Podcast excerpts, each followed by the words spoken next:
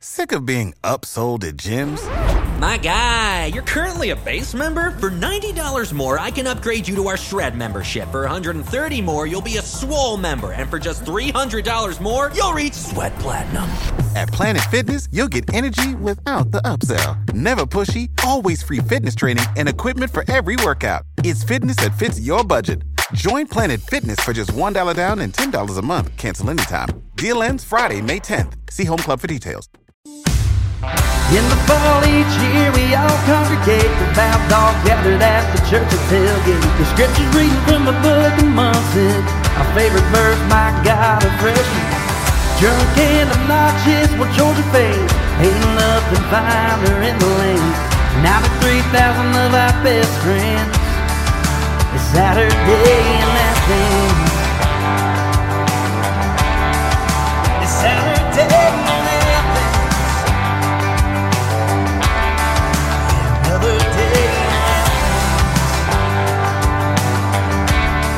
the Saturday in Athens podcast. We are a Georgia Bulldogs show by Dogs fans, for Dogs fans. I'm your host, Herschel Gurley.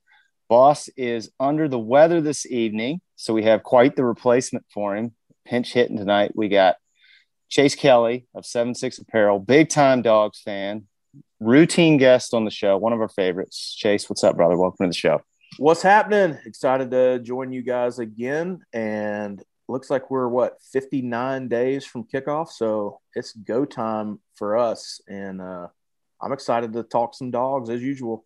I saw that crooked letter this morning when we posted our countdown pick, and I got unreasonably excited about it because it was like, oh man, this is coming. July 4th is behind us. It's time to just get it ready for dogs football. Um, I mean, well, first off, let's. How was your Fourth of July, brother? How did you celebrate our nation's independence? Yeah, it was great, man. I got to go down home, uh, Chattanooga, where I live, uh, hung out with my family. We do this thing called Rib Fest every year. It's been going on since before I was alive. Uh, my grandparents would bring over our family from Gadsden, Alabama. They lived in Rome, Georgia at the time. So they would bring everybody over, and it would just be like, you know, this guy cooks ribs, my grandfather cooks ribs, my uncle cooks ribs, and it's just like everybody's having like a rib fest, and they literally just started calling it Rib Fest. And for a while, it was on Memorial Day, but most recently, it's been on uh, Fourth of July. So we did our Rib Fest this weekend, so got to see everybody, did the whole T-shirt reveal for Rib Fest and all that. So um, we we uh, hung out at the lake most of the weekend and and got to see family, got to see a lot of friends I hadn't seen in a while. Did fireworks, you know, the whole thing, and it was awesome not to have to do anything on Monday. I love it when holidays either happen on a Friday or a Monday, you know, and you get that, or, or in this case Sunday, and you got Monday off. So anytime you can get a long weekend out of a holiday, it just makes it even better. So hold on, y'all got y'all got folks coming from Alabama making ribs. So is it like a split camp? You got white sauce folks and you got red sauce yeah. folks. Like it's just a You got- battle all weekend or what? dude you got white sauce you got vinegar sauce you've got the you know brown sugar thicker you know dark sauce it's just like i mean and there is a line in the sand and like fists are thrown if you don't like the you know great uncle bobo's white sauce then you just don't tell him but then like you know in the car going home my dad will be like i can't stand that stuff. Like you know papaw's papaw's original sauce. That's the one that's the one. And I'm like, you know, it's kind of all the same stuff, just you know, a few tweaks here and there. Uh, but yeah, there's there are many, many, many flavor profiles and types, and it's funny because you'll see like whoever belongs to what side of the family, that's who gravitates to that pan of ribs. So like, I filled in for my grandfather this year, which was a huge honor because he's the one that did it the whole entire time. So I got to wear the chef hat and I filled in for my grandfather, and like my family, like my wife, my mom and dad, they were all going to that pan. But my uncle, who did a batch of ribs, like his wife and his nieces, and everybody was going to that pan. And it's just, you know, it's that whole cultural thing. Like they they eat those ribs all the time. We eat these ribs all the time. But you know, the two of us will have, you know, all of them because we don't discriminate when it comes Yeah. to ribs. But it's funny just to watch some people's um, you know, they're they're very very particular about how they like their ribs. Um, you know, some people don't like them fall off the bone. Some people like them a little charred than more. So you gotta like kind of know who your audience is, and, and it's it's funny, man. It's there's literally three to four types of ribs. There's all kinds of sauces. It's it is very much what you said. It's Alabama people, it's Georgia people, and then it's hard for me to keep out my Nashville influence, you know, like Yeah. get a little rub on there. Like my Yeah. my grandfather would slap it out of my hand if I started putting a dry rub on it because he's like, no, no, no, no, no, no, no. That secret sauce, that base is all you need. You're doing too much. But I'm like, yeah, but you know, in West Tennessee and Nashville, Memphis, like that dry rub's pretty good. Um, so yeah, there's a lot of a lot of influence on the ribs, and it's it's just a blast. Like you you get to have there's always a new baby or a new um, cousin or something that's their first rib fest. So the baby gets to have a rib, and you know they paint their face with the sauce and everything, and it's it's just a really really nice tradition that we have, and it's it is definitely one of the more uh, celebrated holidays uh, in our family for sure. So this brings up an important question because I feel like people are kind of in two somewhat distinct camps when it comes to this. So Georgia football tailgate. Are you a I'm going to post up at 7 a.m. and I'm going to cook and have a spread? Or are you I'm going to post up at 7 a.m., but I'm going to graze at the spreads prepared by others? Uh, the latter, because I am way too nervous to worry about cooking for, you know, 10, 15 people, whatever it may be. When I was younger, we would have some some pretty big tailgates um, with a bunch of different people, and everybody was, you know, a, a, an email would go out on a you know Monday night or Sunday night or whatever, and it was always themed for the opponent we're playing um, and everyone signed up for a dish. Like so and so would be bringing, you know, hash brown casserole, or they'd be bringing, you know, the chips and the dip, or or whatever. Um, and you know, depending on if it was a, a, a noon game or a night game. So there would be Mhm. sometimes if it was a noon game, you got to eat at like you know nine thirty or ten, so it would be more breakfast related. And so you would do like if we were playing Kentucky, you normally would have like KFC or you know something like that to play into the theme. But if it was a morning game, it'd be like blueberry uh, breakfast casserole or something like that. you know, Yeah. getting that getting that theme in there. Um, and so I was definitely one of those ones that was like, "Mom, Dad, and I are leaving at five thirty. Can you make X dish so that we have it ready to go in the morning?" Like I wasn't fooling with with cooking anything. Now, if if if I had to, I would. Uh, but I was never the person that was necessarily setting them up because I either lived in Nashville or Chattanooga when these major tailgates would go down. So I was Right. traveling, and so I was like, I'll bring whatever, um, and and I'll definitely be there to help you set up and all that. But the people that lived closer or lived in Athens, they were always the one that got you know the big meat or the ribs or the the chicken tenders or whatever, and they kind of set up the cooking. So I just kind of let them do their thing. Like you know, we hey, we know our job, and I was there to partake and provide entertainment while people were cooking and to eat and drink and sit on my chair and check scores and look at the lines and keep everybody updated. That was my role, and I did not ask for a new role. So I used to be in the camp of we're just going to cook the whole spread, right? But we went to the Tennessee game in 15 in Knoxville and like, dude, packed up essentially my entire backyard. Like we were working two grills. My brother brought a smoker. Like we had the whole thing going. We actually have an epic story from that day. My brother brought a bought a brand new smoker from Sam's Club. We're smoking like three levels on this thing, right? Like we had prepped the ribs the night before. Still, I will tell you, best ribs you've ever had. But dude, we're throwing bags, and this guy comes up and taps my brother on the shoulder. And he's like, "Hey man, I think you ought to check your smoker." My brother's just like, "No, dude, it's gonna be good. It's gonna be the best ribs you've ever had." And he's like, "No, dude, I think you should check your smoker." so he turns around. The whole thing is engulfed in flames. Like, oh I'm- my gosh! I am talking like a we're like 10 foot high flames coming off this smoker, right? So I have this picture of my brother dumping a gigantic jug of water on top of the smoker. Oh, it was such a it was such a And disaster. so the ribs turned out though. ribs were excellent. The bottom two levels that That's had the dogs and the burgers on it were like you couldn't have fed it to a dinosaur. Like they Oh, were so rocks. charged. Yeah, They, were rocks. But the ribs were excellent. like That We get 'em so off. Funny. and he's like, "We saved the ribs." so yeah, that was uh, but it was a it was a perfect omen for that entire game. Is, Oh, is a, a smoker fire is what that game was. So Yeah. yeah, that was uh so dude. More of the story was we took all this stuff right, and the food was great. We had a great time. We cooked essentially two and a half meals because it was a three thirty kick. So we were there at seven o'clock in the church parking lot. well, it was all fine and dandy till the dogs lose in excruciating fashion. We walk back and then we're like, oh, we got to clean all this shit up. Like, dude, you got to the clean it. You got to clean up three grills with like ash in it and everything. and it's dark. Dark. Yeah. I told my brother, I'm like, man, I don't know. Maybe we should just like get fried chicken to go next time or something. Yeah, for Like, sure. Yeah, I uh we so we never like smoked anything on site at a game. I don't think anybody like had a portable smoker or anything, but we always had like the little camp grill or you know like a propane tank and deep fryer. And Yeah, that yeah. stuff, you know, it's it's easy to clean up, it's it's easy to pack and all that stuff. But as the as older or as time went and and we all got older and and kids started coming around and it just it got to be too much to like prepare everything there.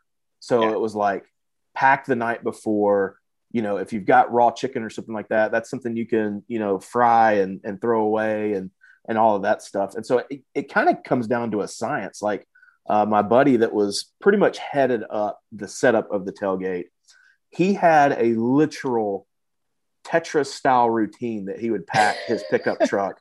And like, you know, when it comes time to get, you know, get ready to pack up, we're going to make a walk to the stadium. You know, you'd start packing up chairs and coolers and all that, and putting it in. And he was just like, look, I appreciate the help. There is a certain way that I can make every single piece that's out here fit in the back of this truck. You pack it up and just stack it here, and I'll get it in there, but don't fool with loading the truck. And it every single time it was it's just a Silverado truck bed with you know a, a bed cover like a camper top, and he Yeah. fit it in there every single time, and he would just leave it like that till the next week. Like he would pack the trailer, the truck, the week zero basically, Yeah. and it would stay packed or, or uh, uh-huh. essentially in his truck unless it was in use. So like all through the week, he's riding around town, and if he needed to tailgate for the Thursday night JV game, well, he could absolutely tailgate for that game because he he had it packed up. But now it's more of a um, you know we'll meet and we'll tailgate a little bit. Um, now it's it's more of a you you kind of have made friend groups over Yeah. the years and you just kind of like you know pop around and see see your buddies that are over here and over there and and you kind of have a route or, or me and, and my friends do we kind of you know we'll start at one side and then we kind of work our way down to basically where the dog walk is and that's our our last stop and hang out for a little bit and then you know cruise into the game um, but there is there's there's nothing better than like the perfect tailgate meal it's like being at uh you know the old church picnics Oh at yeah. the at the state park or whatever, and like Miss Tammy brought her famous macaroni casserole or whatever. It's like oh yeah. it reminds me of that. You're just you're sitting in a chair, you have no table, you've got your your plate on your lap. There's you smell everything. You know the the the speakers are going. There's you hear the buses, the sirens start coming down the street. Dude, it is it is the best meal when it all lines up perfectly. Now you kind of get those 12 o'clock games and people just bring like you know little snack trays and stuff and that's fine whatever um, but man when you have that 7 o'clock or 3.30 kickoff and you actually like do a spread that there it, it is hard to beat that for me Yeah, so we're trying to figure out what we're gonna do in Charlotte for the kickoff classic. So we talked about like going all out, right? Like we're either gonna we're either gonna have an RV and like have the tailgate set up by the RV, or we're gonna rent one of those tailgate trailers, like from Tailgate Kings or whatever, and set it up that way. Yeah. So we have like a station essentially. Only so let's see. First logistical problem here: parking at Bank of America is a zoo. So like there's not dedicated RV parking or like all the parking goes through like Easy Park. So it's a hot mess. So I've been trying to reach out to like breweries to see if somebody will let us park like at their spot and like, hey, we'll just we'll like tag y'all in our social all day, right? Like let's do a trade here. let us park, for let us park Yeah, here yeah. and we we'll drink your beer and we will tag you all day and stuff. Because there's a bunch of breweries like you can see the stadium from the breweries. I'm like, this works perfect. This is what we want to do. Um, but I don't really want to take all the stuff. So we talked about there's some pretty good barbecue spots in Charlotte. And we talked about just reaching out to one and just essentially building our own tailgate package and just having it through the day. Because, dude, like when I'm at home, it's just a ritual. And I think some of it's nervous energy. I cook the entire day until it's time for kick. Like I will get up in the Yeah. morning on a game day Yeah. and I make a breakfast pizza. So I make homemade biscuits and that's the crust. And then I do a sausage gravy that is the sauce. And then I top it with cheese and fried eggs and bacon.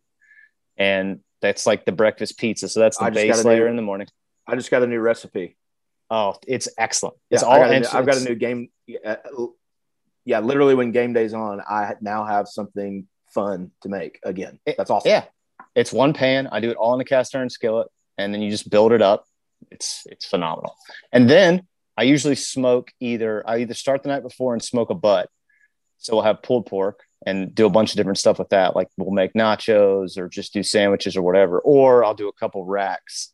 Um, but it's like it's a good way for me to get the energy out, but it also makes me feel like I'm there. You're Does that make sense? game. Yeah, for Yeah. sure. Totally. Yeah. So that's kind of my for ritual. me, like when the game's on, if, if I'm not at the game, which last year, you know, we weren't at many games. I, I went to two games. Um, and I'll be honest, I didn't realize how much I enjoyed watching games on TV because, as we've said many times before, when you go to a game, if your tailgate doesn't have the game on, like the game you go to watch is typically the only game you see of the day. Yep. And depending on where you live, like, you know, you might get home and be able to catch the end of, of the night games or get home, you know, by halftime or whatever. But that's never been the case to me because I'm usually at least going back to Chattanooga, if not Nashville. Yeah. And so last year it was amazing to be able to literally watch like 14 hours of football. Um, but I, having said that, like when our game is on, like I didn't find myself like eating very much because I'm I'm I'm standing up, you know, I'm pacing Mhm. back and forth. You know, there'll Yep. be some snacks out or whatever, and I'll I'll you know I'll grab a, a chip and rotel or whatever, you know, during a timeout or something like that. But for me, I want to eat like a half an hour or an hour before the game, depending on what time it is, or you know, do a big thing afterwards. And that kind of, um, if we had a twelve o'clock game, when we had a TV at the tailgates back, you know, 04, 05, 06, uh, we we did the old satellite and receiver and Mhm. all that, Yep. and uh, and we we, we had a an unbelievable setup. So if it was an early game and we just did like snacks or something, or literally got there in time to make a walk to the stadium, we would do a tailgate after. And there was nothing better than you won, even if you just beat Vandy or you know whoever, and you have a tailgate after, and you're watching like Florida or Tennessee or Auburn or somebody losing, and like you know other other tailgates are popping over and being like, okay, what's the Yeah. score? What's the score? You're high fiving with strangers, you're hugging people you don't know. It's that to me is one of the most fun uh, things about tailgating is the post game tailgate. If Yep. big if you've got a television, you've got that set up, and you can watch games, especially if something was on the line. Like the uh, 07 kind of comes to mind, and we were we were needed in like Kentucky to beat Tennessee, but there was like two or three weeks in a row. I think it was like South Carolina, Vandy, and Kentucky all had a chance to beat Tennessee, and if we Yeah. kept winning, we were going to end up in Atlanta. And I can remember, uh, I don't, I I don't remember who we had played, but after the game, we had a tailgate going, and Tennessee was playing Vandy. I, I want to say no, Jay Cutler wouldn't have been there. Whoever, whoever Vandy, whoever Vandy had on that team that year, they had like one good player, and nobody. I mean, that could be every year, but nonetheless, they were giving Tennessee all they wanted. And like, I just remember like 30 people being crowded around our tailgate. Like, it's getting dark, it's cold, you know, fires are going, and everyone is cheering for Vandy like they were the dogs. Yeah. Like, that- when I think about like tailgating, I, I go back to times like that, that, you know, obviously like the 04 LSU or 13 LSU, that speaks for itself. But there were so many little times where you're tailgating after the game and in unison cheering against a rival. That is the most fun to me. So, what is your current game plan for the season opener? You staying in the dog den to watch? Or are you making the trek to Charlotte? What's what's the plan here, brother? We're we're planning to go to Charlotte. I don't have tickets yet, so if anybody has tickets, they're trying to unload and they want you know good hard earned money or they want apparel and goods. I'm open to either. I'm I'm kind of like a pilgrim. I, I, will barter with the best. Uh, well, but no, tell, tell tell the people how many you need. Two, four. Yeah, yeah two. Need two at least. You know, I'd I'd take four if you got four, but need two at least. Um, but yeah, we're planning on going. Um, as you guys know, like one of my best friends, he's the head coach at Charlotte, Will Healy. Uh, shout out Charlotte 49ers. Um, go Niners. And they're, yep, go Niners. You got, you're a Niners guy too, uh, with yeah. your brother. Yeah. Um, so they're hosting Duke that Friday night in Charlotte. Um, so I'm going to go and we're going to go to the Duke Charlotte game and, and support the Niners. And then uh, we'll be in Charlotte. Um, I, I plan on having tickets some way. Uh, but yeah, we'll be there. We'll be, you know, hopping around to as many tailgates as we can and, and saying hey to everybody. Um, cause I'm, sure we'll have, you know, people here and there. And obviously you guys are going to do a big thing. So we want to be a part of that. Um, but we've got some good friends that live in Charlotte and I know they're planning a big, big shindig because it's you know it's the shortest road trip of the year for them. So yeah, they'll have a big spread, a big setup. So excited about that. But yeah, definitely going to be in Charlotte. Um, and if I can't get in the stadium, um, I'm not even gonna put that out there. I'm gonna be I'm gonna be in the stadium yep. in my red and black, cheering on the dog. So I will yeah I will be in Charlotte. Well, we haven't talked to you since the big transfer portal additions. So I asked Boss this a couple episodes back. Has your outlook for the opener changed, stayed the same, or n- neither nor after the additions of Gilbert and Kendrick? It's definitely changed. Um, I I was confident about the game anyway. Um, you know, I, I do think it's advantageous that we had JT start the last four games of the year last year, and DJ. I know he he started a couple games for them last year, but I really like in what JT did um, the last four games this this past season to like Mac Jones when he played the last two or three games for Alabama the year before. I just think that's a big deal, um, and not to say that it's it's that DJ doesn't know it's his team. He does. But at the end of the day, he's played two games, and one of them he lost on the road, and one of them they struggled mightily. Didn't they? They lost to Notre Dame when he started, right? Yes. Trevor couldn't play. Correct. So one he game had, he, he lost COVID. exactly. So one game they lost to Notre Dame, and then they hosted Boston College at home, mm-hmm. and it took all they had. Yep. To get past BC, and I know we it took all we had to get past Mississippi State, but Mississippi State would beat Boston College. Mm-hmm. Um, and after that, you know, we steamrolled South Carolina and Missouri, and we definitely got Cincinnati's best effort, and it was not pretty by any means. But at the end of the day, you go look at the numbers, which, in my opinion, they never lie. And you know, JT put up video game numbers, mm-hmm. and we were missing like half our team. Yeah, you know, so I just, I think with the loss of Pickens, I think you definitely can counter that with uh, the addition of Arik Gilbert. Mm-hmm. Um, I the, the the best thing that I can think about right now is Kearis Jackson and Jermaine Burton. Like, yep. I think those guys are the X factor, and then nobody's even talking about Dominick Blaylock. Yeah, dude. I, we get Dom back. Uh, we've got James Cook who showed out in in in a completely different way than we've seen before Todd Monken. Mm-hmm. So you've got him back there. You've got Milton. You've got Zeus, obviously, that can just absolutely hammer you all day long.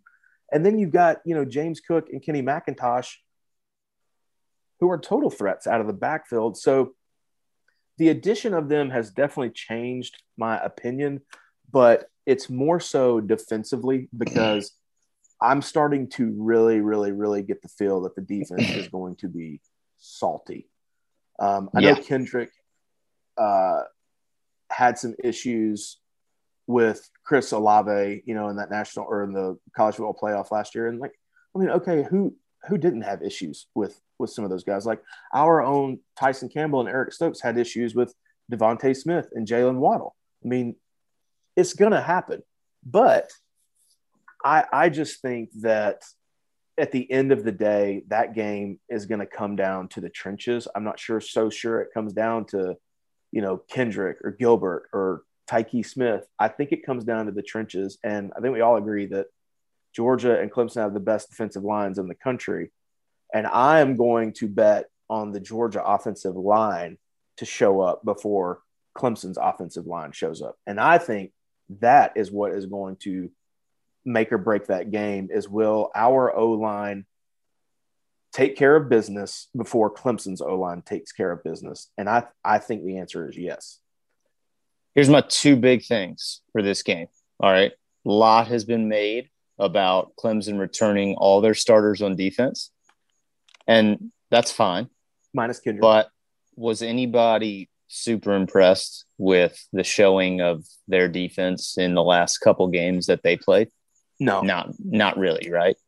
And also just to kind of build off of that, I think if nothing else, the last two years and the last two national champions have evidenced that it's not a defensive game anymore. It's an offensive game. And Georgia undoubtedly has more returning on that side of the football. And it's not like Georgia lost the kitchen sink on defense, right? Like they still are super solid up the gut. Like I, have said this a ton, and I'll keep giving this analogy because I think it fits. I think you have to look at a defense like a defense in baseball. And if I've got a great catcher, a great shortstop, and a great center fielder, I'm going to feel excellent about my baseball team and I'm going to build out off of that. And I don't think it's For any sure. different with a defensive football team. And so if I have Jordan Davis, Nakobe Dean, and Lewis Cine to build off of, um, I feel pretty freaking excellent about that defense. Um, so I agree with you. I think that defense is going to be salty, and I think there's more returning weapons and firepower for Georgia offensively than there are for Clemson.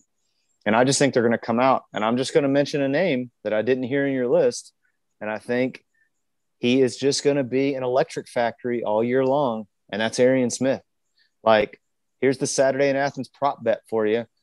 Does Arian Smith have a touchdown of 50 plus yards in the season opener? And your boy is betting the utility payment on that being a yes. Well, let me ask you this. Let me ask you this. You you just asked me that question. Let me ask you this: Is would Clem would would Nolan Turner and James Skalski, Skalski, whatever it is, would those two guys start for for Georgia on defense? I don't think they would. No. Okay, and so that's my point. Again, at the end of the day, I think the Georgia offensive line can can mitigate the Clemson defensive line mm-hmm. before Clemson's O line could stop the Georgia defensive line or enough times. And and secondly, there's two guys that they're going to heavily rely on on defense that would not play or would not start for Georgia, in my personal opinion. And you've got like Arian Smith is Rusty Mansell says it all the time. He's a football guy that runs track not a yep. guy that runs track and plays football. I, I know Nolan Turner's fast. I get it, but I'm I'm rolling the dice with you on that prop bet because I'll take the guy that was you know tearing it up at the you know in the NCAA track meets over Nolan Turner. Sorry, but I'm with you, man. I think there's there's two little X factors that that are going to decide that game. And one of them is the fact that they've got two of their guys on defense, really three if you kind of count Kendrick. They've got two guys that would not start for us, and then another one that's not on their team anymore. Yeah. Like, I think that's a big deal.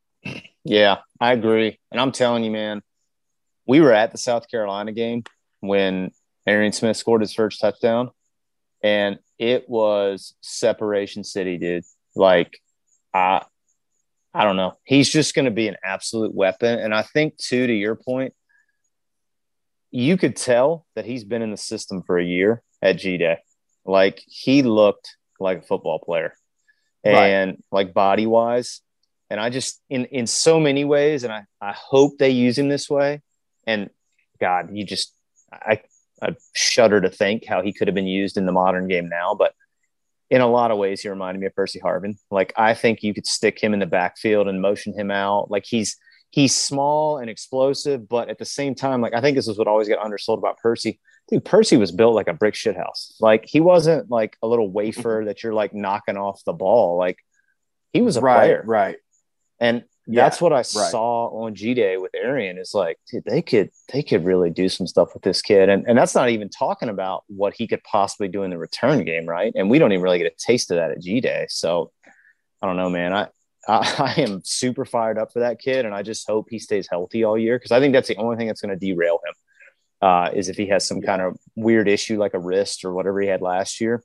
Um, but yeah, otherwise, I, I think he could be a weapon. And I mean, dude, we were going through the list, and I mean, you listed off a ton of them, but they are so deep offensively. With there's just not even going to be enough footballs. Like Right. seriously, I mean, they're going to have to be in. They're going to have to be a NASCAR offense at all times because they're going to have to run 80 plays a game to get everybody touches.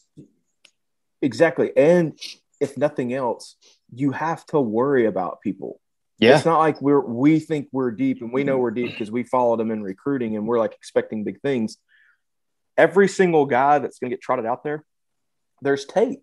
So you can go to any of them at one time. Like they have to worry about everybody that's out there.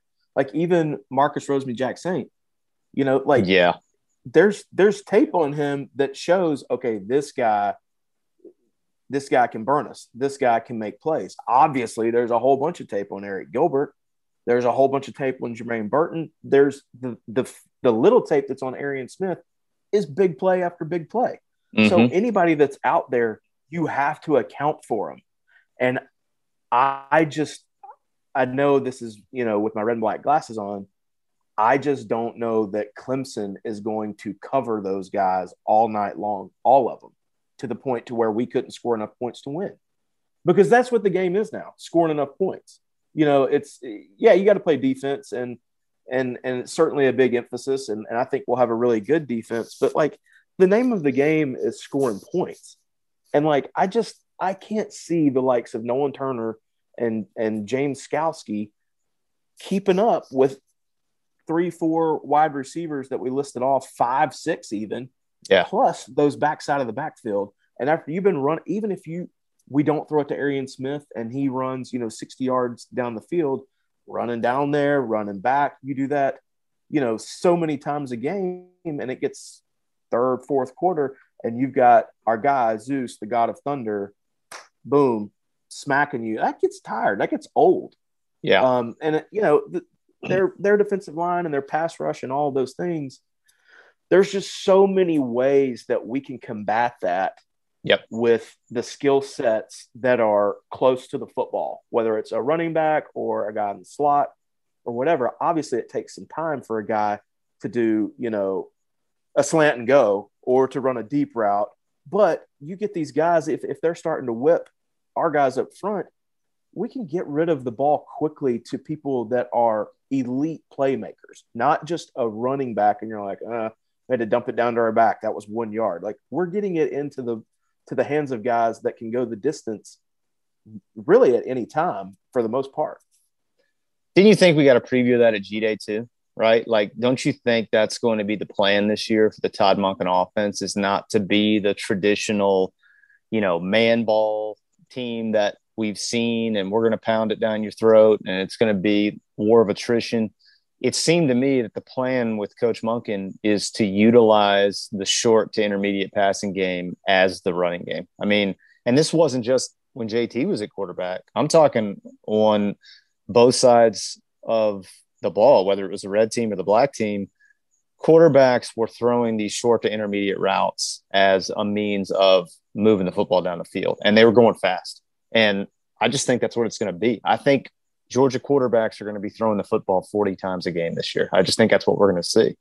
Um, so I'm going to play devil's advocate on that, and I I I wonder if because I've had the same thought, but I wonder if a lot of that was just because it's G Day and it's like, let's get these kids as many live reps as possible because at the end of the day, JT still hadn't had that many. I mean, he's played Yeah. four ball games in what 18, 19 months at that time. So some of me wonders, okay, was that G Day and it's just like, you know, get these kids as many dropbacks as possible? Or is this quite literally what it's going to look like? And like, I could go either way. Um, because, you know, even, even in the NFL, like the name of the game now isn't, you know, I formation, you know, pound the rock kind of stuff. There, you you've got your third down back, and you've got your your specialty back, and you've got to be, you know, multifaceted as a running back. You've got to be able to catch. You've got to be able to to get out in space and all those things. And I think you're you're seeing, like, I love Nick Chubb to death, one of my favorite players of all time. But he wasn't. If he was in the game, we probably weren't passing to him. We may Yeah. pass, and he was, you know, going to be great and pass pro and that sort of thing. Um, but when Sony was in, it was kind of like, hmm, they could do a myriad of things here. And that's Yep. not to say we were predictable with Nick Chubb, and and maybe we were, but it didn't matter because he's such a freak. He didn't care. Yeah. Um, so to play devil's advocate, I wonder if that's that heavy pass and and using the short passing game as part of the run game is G Day or if that's what the offense is going to be. But I think that it, the truth lies somewhere in the middle because, you know, I'll believe it when I see it if Kirby doesn't get the running back uh, a quote unquote traditional handoff 15 or 20 times in a game. Um, I, I will believe it when I see it if James Cook has six catches out of the backfield and, you know, 18 touches in a game. Um, so, but I, but I, you know, I say all that, and I think that's good because Clemson doesn't know that either. Yeah. They know more than me and you because they're smarter than me and you when it comes to X's and O's, but there's still just not a whole lot of predictability because I think the when JT was in, we were so much more talented than South Carolina and Missouri, especially. The playbook was was pretty dumbed down. Like Yeah. we didn't have a spring, we didn't really have summer. You know, the, the the big you know starting quarterback didn't play until the last four games of the year. So I don't know what it's gonna look like, but that's the exciting part because there's so much that can be used. And I think, you know, Monken has to be just like dreaming at night of, of new plays and different plays and like walking into the office every day with a smile on his face saying, guess what we're going to learn today? And like, he's just got weapons left and right. He can do whatever he wants. If he wants to use the short, the, the short passing game as part of the running game, great. If you want to pound the rock, great. We're going to be efficient at all of those. And um, going back to what we said about Clemson, I will, I would bet my power bill that James Skalski and Nolan Turner aren't the ones stopping that enough to get a Clemson a W. I think one of the interesting things to watch throughout the fall and the 2021 season is outside of Clemson, and Boston and I have talked about this a lot on some of our previous episodes, but outside of Clemson, I don't think many people would argue that it's kind of a daisy field from the opener to December, right? Right. Yeah. Like, I think we have said this, and I feel this way very passionately. I'm going to be disappointed if they don't beat everybody else in the schedule by 17 to 21 points. I think they are Right. that much better than every other team they're going to play because Phil Steele's magazine came out. It's been popped a little bit this week that he really thinks Florida's going to take a regression. I agree.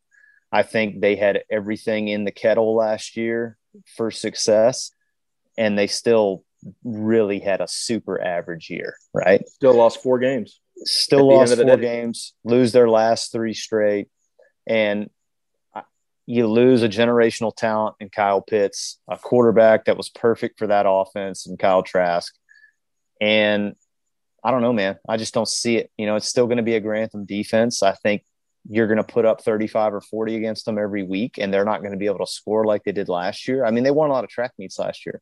So even that game, I know that that's kind of the bugaboo game because it's Jacksonville and there's ghosts and all that crap, but I just don't see it, man. Because it for me, it's recent history, right? And there aren't ghosts there for Kirby. Like last year was the anomaly. It felt weird that they lost, and that made me yeah. feel good. That's what I kept trying to tell my brother. My brother was like, "Oh, the sky is falling," and I'm like, "Homie, this is like the anomaly. This isn't the normality anymore. Like normalcy right, is yeah. us whipping their ass in Jacksonville. Like it's fantastic. Oh, and we still had plenty of opportunities. You know, not to rehash that game, but there were still plenty of opportunities to win that game. Sure we just did not have the firepower at QB. You know, I, I honestly, I think if Stetson hadn't gotten, you know, drilled and then I think Ro- they would have won. Marcus yeah. Rosemy gets hurt on the same play. Yeah.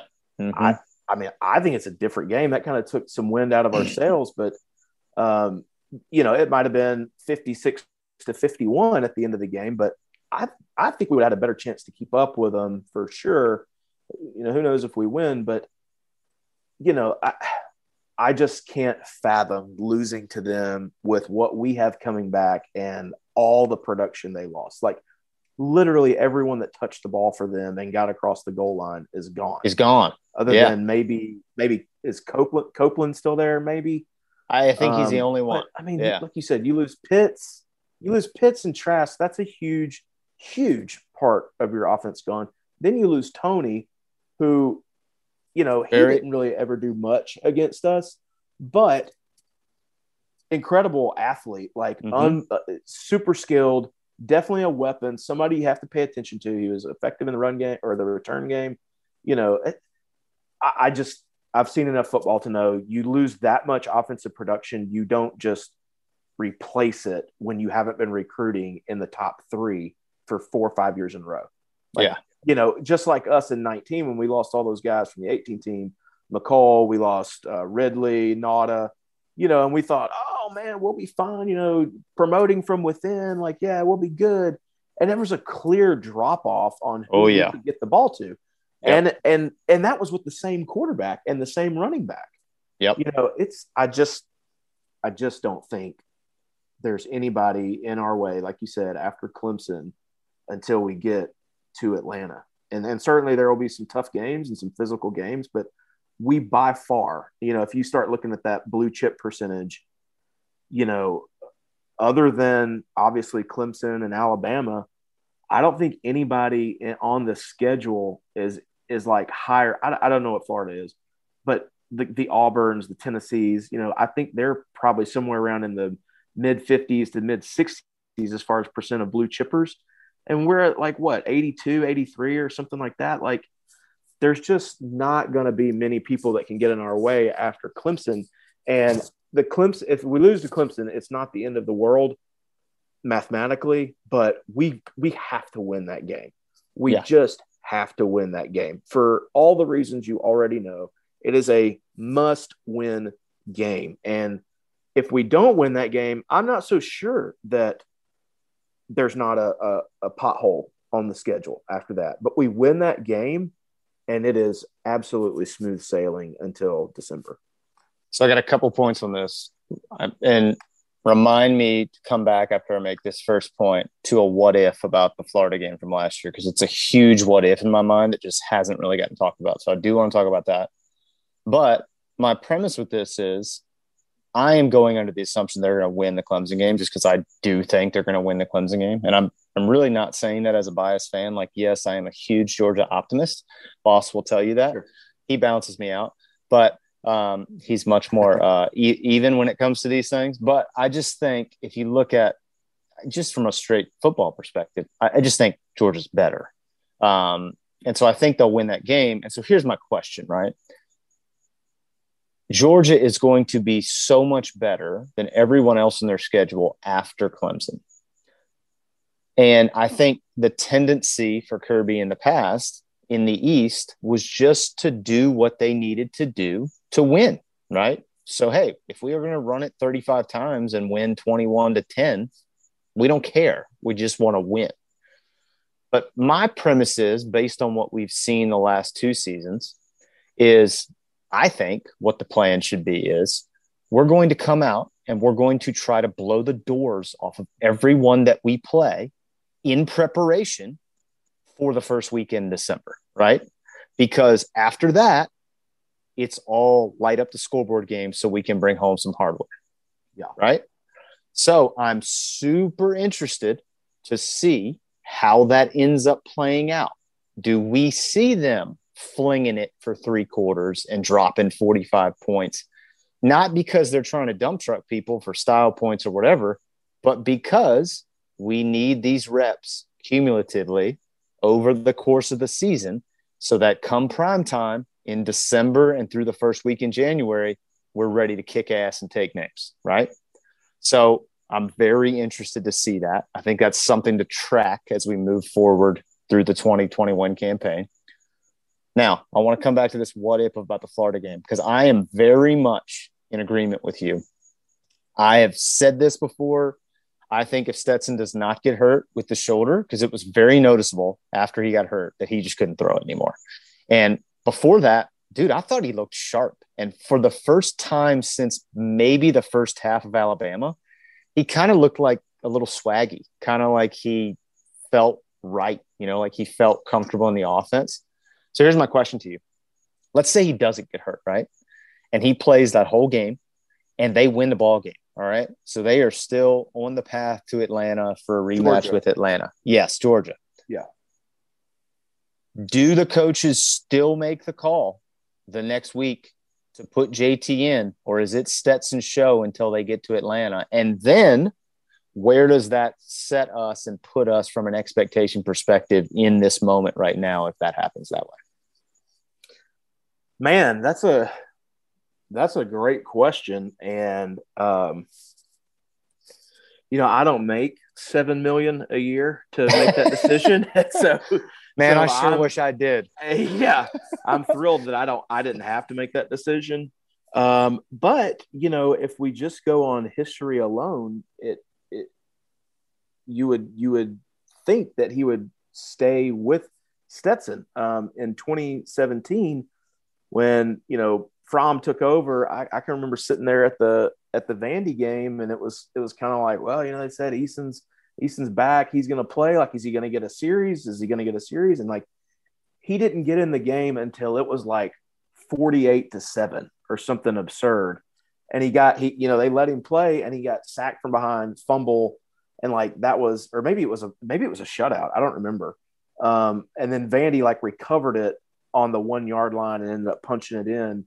Um, so if, if history tells us something, it would be that he's going to ride the hot hand. However, those two guys are more similarly talented in skill than Stetson and JT. Sure. Now, now you know what I'm saying. Now there may be not as big of a difference in the JT we see coming up, but last year, you know, coming off the knee and is his knee healthy? Is it not healthy? We never ever knew what the story was. Yeah. Um, but it was it was clear the arm talent, the physicality was just different. hmm Um, I just kind of think that he would have let it ride with Stetson and maybe just had a an extremely short leash if he felt like JT was ready to go. I feel like once we lost to Florida and JT was like, "Yeah, I can go," it was just like, "What the heck?" I mean, Yeah. What, are we to lose? let, let's let's let's go with it. Um, so I, you know, again, I don't make that. I don't. I don't make enough money to make that decision. Um, but the really the only thing you can go on is that that situation happened in 2017. He rode the hot hand, um, and so I kind of think he would have done that with Stetson, just a, a really, really, really short leash. Having said that, circle back. He traveled JT to the Arkansas game Yeah.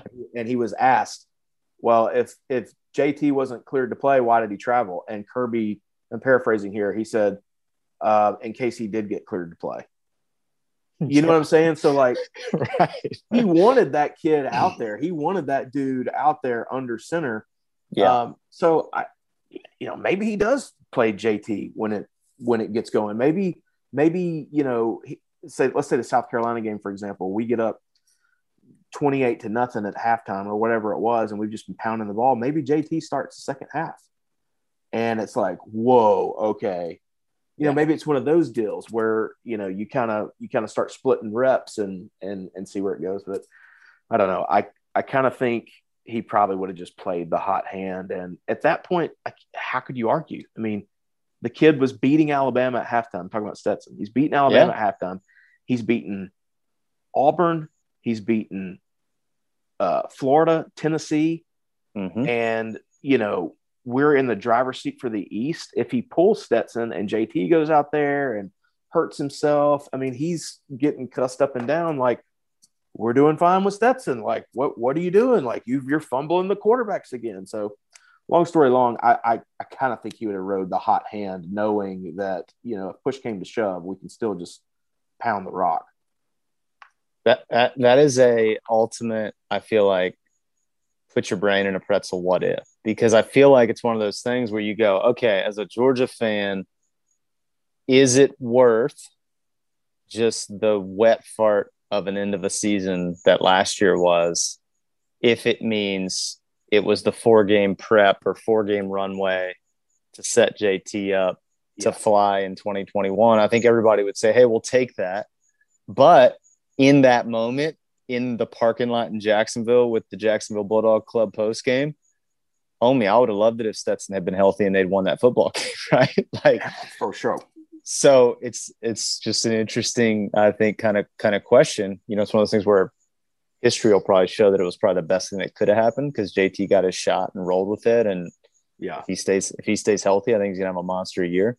Um, and it, it's just interesting.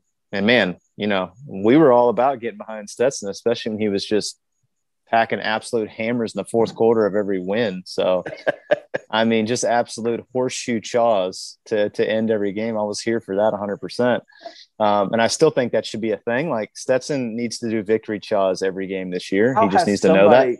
Yeah. How has how has some someone not reached out to him to if homie? You know, I guess I, it's if, because it's like you know alcohol and tobacco are probably off limits, but I mean, that that just seems like an absolute gold mine for for somebody's marketing campaign.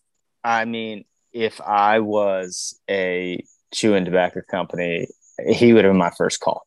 Like I would right. have I would have had him just throwing in an absolute hog on some type of social media. I mean, it would have been excellent.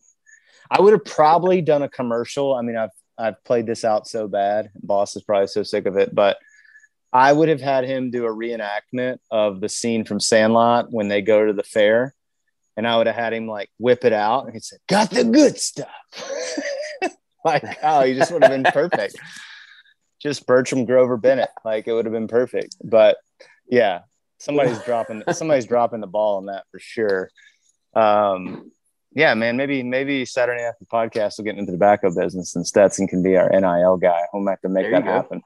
Well, look, I can't let I can't let you go. Speaking on the NIL note, without getting you to tell us a little bit about the exciting couple of weeks that that y'all have had and everything going on with Eikonic. So why don't you talk on that a little bit? First off, just take us through that process. Like, how does that come to fruition, and and what were the kind of thinking points and talking points behind that, and, and when did the decision to to plow forward with that all happen? Yeah, so um, appreciate you mentioning that. Um, it, has been a, a, crazy seven days to say the least. Um, but part of our services, you know, that we offer with Seven Six is the ability to host e-commerce platforms and web stores for companies or entities that are you know in business and they think that they could generate some revenue through merchandise but don't necessarily have the time or the means or the knowledge to do so. Um, and so, really, we offer this service mainly to like nonprofits such as um, the American Cancer Society and Bulldogs Battling Breast Cancer and those sort of things. And it's it's kind of the opposite of the old school way of when you know your church needed T-shirts, they would order you know 300 or 400 or 500, and and somebody in the church office is sitting on them in a box and having to hand them out to everybody left and right. And we felt like there was an opportunity to kind of do an on demand printing model where if you need your shirt, you click on this website, you know, you would link it to your main website. And when somebody goes to order their church shirt or their, you know, t-shirt from the brewery they just visited or whatever the entity was, we would print it, pack it, and ship it and send it out. And it's been a really, really, really successful model for us. And so kind of thinking about the NIL options and knowing what are, what's the one thing these kids are going to want to do, and that's have their own logo and have their own brand, have their own merchandise, and it's you know we've been doing this for five six years now. This model. Um, so it's not a new business venture for us. It's the same thing we do every day for tons of other companies and organizations. And so we thought, what what better platform to provide for the kids, these players, than the one we're already using? Um, and so we we didn't want it to be under the seven six apparel. We wanted to keep it separate um, for a myriad of reasons, but we developed Eikonic, which is icon e i k o n is the Greek word for image, and so that's where the spelling of it comes from. And plus, with our the bulk of our clients, especially starting out, are going to be from Athens. Obviously, that is Greek by nature. And then Nashville is kind of considered the Greek of the Greece of the West. You know, you've got your Parthenon, and you've got a huge um, Greek community in Middle Tennessee. Like there is, you know, around most you know smaller towns, you've got the local Mexican joint on every corner, or you've got the takeout hibachi or whatever. There are Greek restaurants everywhere in Nashville, and they're all ph- phenomenal. And so it made a lot of sense for us to call it Eikonic, knowing that we're we're doing business for the image of players, based on the image of players. It, it just it it came together perfectly.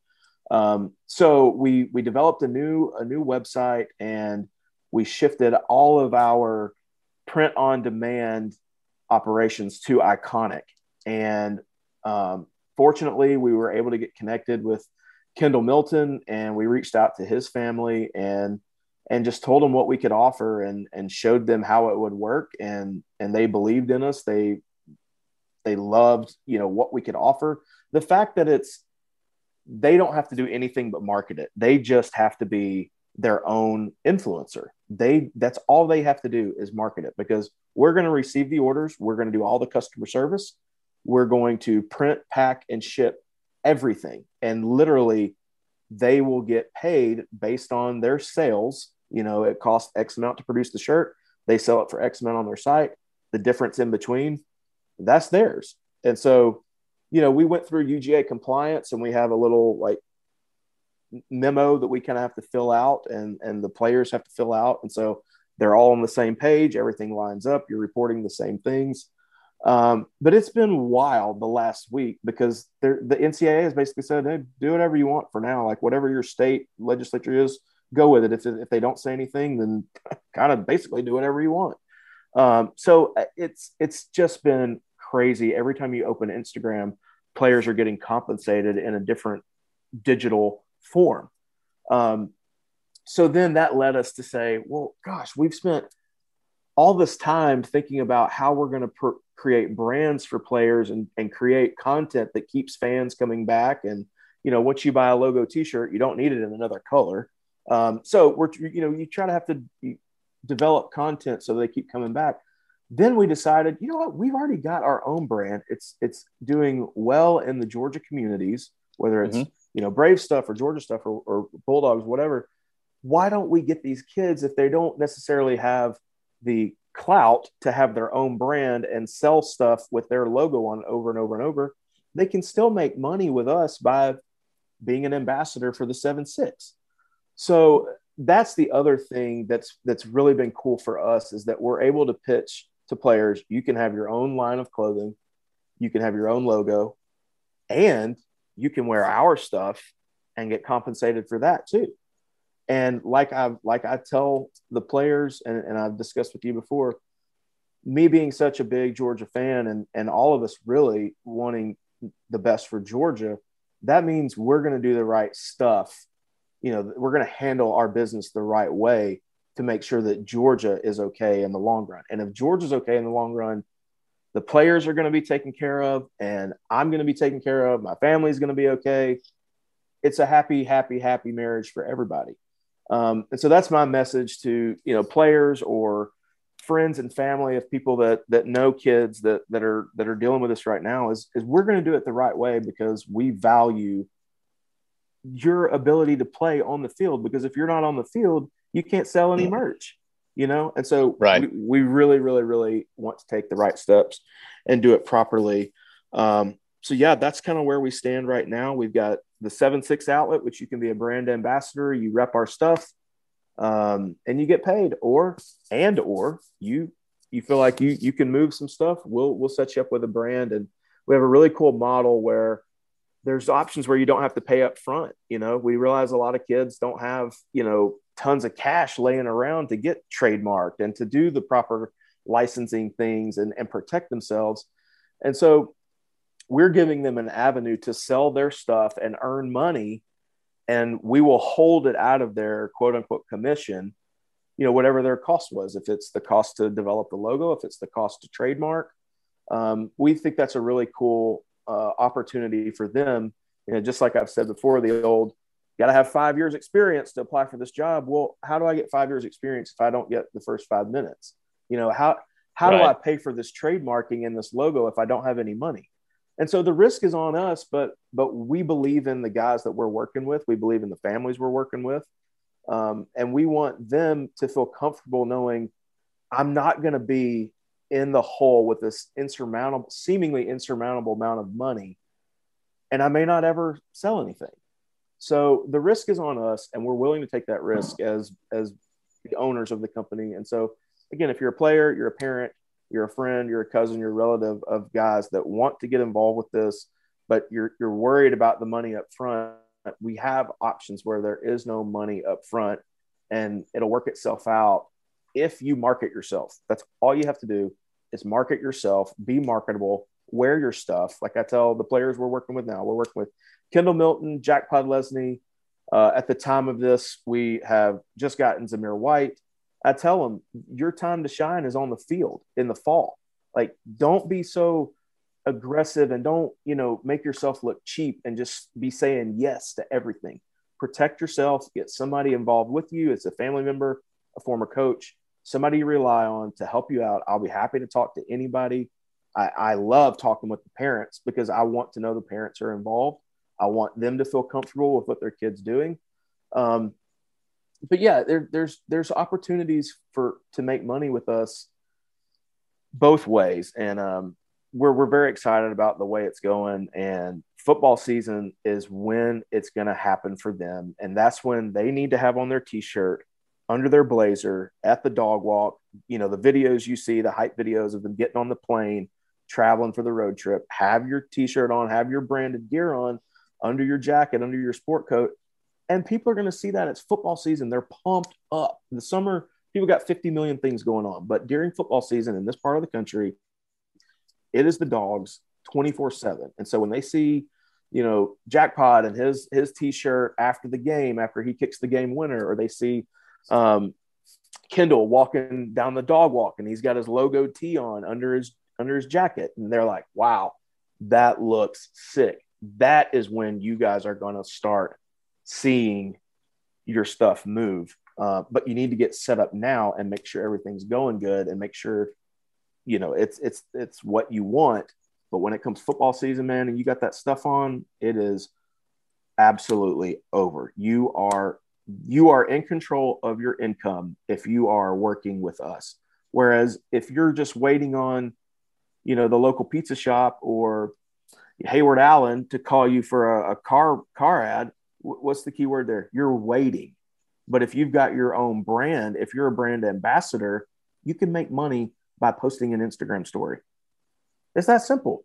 So don't wait on everybody else. Get your own money. And like as an entrepreneur, as a business owner, I want that message going out to these players because they're going to learn a valuable lesson in life that you don't just get money. Money comes in, money goes out. That's the that's the reality of it. So another side of that is is they're going to learn a lot about themselves. They're going to learn some skill sets that they maybe didn't know they have. They may fall in love with branding and apparel or business. And so maybe they don't make it to the next level and play in the NFL. Maybe they are inspired and they start their own company.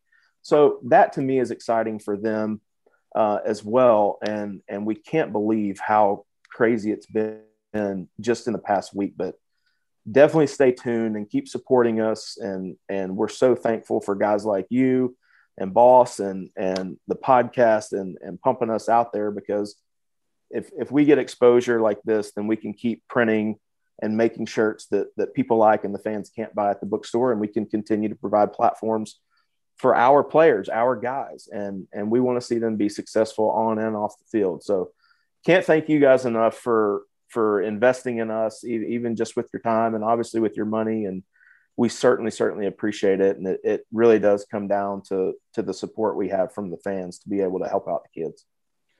Well, what I love about it is y'all are functioning in a way that's a true partnership. It's um it's obviously business for both sides, but I think there's a partnership with the best interests of the kids in mind. And you know, you and I have talked about this off air, but my my worry with this is that there are going to be folks in this marketplace that take advantage of the kids. And I think, you know, at the end of the day, they're kids. So they're not, they don't have a lot of knowledge about how things work or or how they should set up the business structure, protect their IP or, or whatever it may be. And I think y'all are doing a great job of helping to educate them on that and provide the knowledge that y'all have earned with y'all's own business and try to pass that along, kind of pay that forward, which I love. Um, and I think it's great for the kids too. And I'm hoping, and we talked about this a little bit, but I'm hoping that the efforts um, that the athletic department is taking at UGA is is to do that with the athletes across the board, not just football, but educate yes. them on how to protect their brand, how to best monetize themselves, all those type things. Because I do think it is a delicate balance mm-hmm. between providing value and being overexposed. Um, and so I think it's beautiful that y'all are providing kind of a safe space for them to attack that and do it in the best way possible. So tell everybody the best ways to follow and support Eikonic, whether it be on social or if you know they have a buddy that's playing college athletics that maybe has a good market for something like this best ways to reach out to y'all. Just just tell us the best ways to do that and, and support y'all. Yeah man. So we are on twitter and instagram on uh, 7-6 and Eikonic. We don't really dabble in in facebook much um, but we are at Eikonic brands on so on uh, excuse me on instagram and twitter. That's e-i-k O N I C. It's like I said, it's the Greek spelling of it. Um, and then we're at seven six apparel, the words spelled out, not the numbers. Um, and you can find us on Instagram and Twitter. Um, you can also email me if you're wanting brand representation. It's chase at eikonicbrands.com. If you want to do ambassador programs or or whatever else, if you're just interested in in what we have to offer for your organization or your company, that would fall under the 76 apparel side, and that's chase at seven at the76.com. Uh, but either one of those emails will be fine. You can you can hit us up on the socials, and uh, we've definitely got something we can do for you, even if you're you know just looking for one-offs. Like that's kind of what we specialize in and how we got started is printing one t-shirt at a time, custom stuff. Um, so there's never an order too little or too small for us, and uh, all of them all of them are awesome in their own way. We we certainly appreciate them from small to great. So check us out, and you will, if nothing else, find a Christmas present for your uncle that you thought you'd never find. You you'll find something you, you like uh, when you stop, when you stop by our spot. So thank you for for allowing me to come on and talk about that a little bit. Yeah, and we'll link all that in our show notes so that folks can kind of access that easy. Um, so if y'all want to go follow and support seven six or Eikonic. Hopefully you guys are already following seven six but with Eikonic just kicking off hopefully you can hop on and, support them as well. Um, and like i said we'll link all that in the show notes. So you guys have an easy access point for that. And we'll try to plug in the the usernames when we when we pub the uh the episode on social too. So we want to we want to push that. But love that man. I just love what y'all doing. Been excited watching it all week just because it's it's one of these things and i felt this way when Ray Fulcher had his big week a couple Fridays ago, releasing Yeah. his new music and, and playing the Opry. We just like when good things happen to good people. So it's cool when you kind of know the folks that are behind a venture like this, and you just know that there's good hearts behind it, and that's definitely the case with y'all. So we just we love it, man. We'll, we'll, we're going to support it every way we can, just because we want it to go well, and we think it's a good good space for for all college athletes, but but especially for for dogs athletes. So that's obviously of, of huge importance to us. So we love it, brother. We're excited for y'all, and um, hey, we always love when you come on. So thanks for taking some some time out of what we know is a busy time for y'all to talk dogs with us and we'll be having you on again soon before the season kicks off and we'll be seeing you in charlotte for sure you better bring the belt Oh man, I'm bringing the belt, and I plan on keeping the belt. So, um, you know, anybody that thinks they want some of this action, let's go ahead and, and we can start. We can start on Labor Day weekend, and uh, I'll, I'll tell you my picks while I'm wearing my belt, and you can tell me yours while you don't have the belt on. So, I, I, love fully it. intend. I I, mean, it. it's got its spot in the dog den. I'm looking at it right now, and like I'm sitting there thinking, if that thing's not in here, like it's going to change the dynamic of this room. And I'm just, you know, I'm not into that. So, so I'll be there, and I'll be there with my belt, and uh, we'll have a big time. And uh, and again, thank you so much for all you guys do for seven six, helping us out, you know, getting us on the platform and and uh, helping us get some exposure. We we definitely appreciate it. and We definitely feel it. yeah brother well hey um you gotta you gotta start strategizing your week i think that's part of it you got to go later in the season i think and get your get your picks in i was ta- i was texting with um with aaron davis a couple weeks back and uh I was busting his chops a little bit about coming back on to pick in the fall. And he's like, Yeah, I got to redeem myself from last fall. I was like, Well, Aaron, you came on week one. Like, we kind of handicapped you there because we had you on the first week. That's always Yeah, the worst yeah. week, man. Yeah, it's I tough. didn't- You just don't Yeah. know. I told him, I said, we should have had you back a second time because that was kind of tough. Maybe we should have the first week just be kind of a, a mulligan for everybody. And me and Boss will just pick. But our picks week one were horrendous. So, yeah, that's a, that's a tough one. And we don't start week zero either. So at least we have a little bit of week zero to get in line. But yeah, we're looking forward to some more recreational picks, my friend. That's music to my ears. All right, brother. Well, we're gonna keep keep watching you and keep cheering for you, and uh, we are looking forward to this kickoff coming here and soon to be once this clock turns 58 days. Also, say a little prayer for your boy. I'm out here in the elements taping this tonight. You know, I'm I'm braving Elsa bearing down on us here in the Low Country. Oh, to- yeah, to man. get- to Yeah. get this in. stay- yeah, y'all hunker down, man. Stay safe out there. I, I I completely forgot that storm was going on, but uh, yeah, y'all y'all hunker down and make sure you get this podcast out first That's and it. foremost. we got to get we got to we got to get You got- you got bigger this- things to worry about storm. That's right. That's it, brother. Well, Oh, as we always close out, man, we just always rock it out with "Go Dogs, Sick 'em." Go dogs, sick 'em. Say George is better now.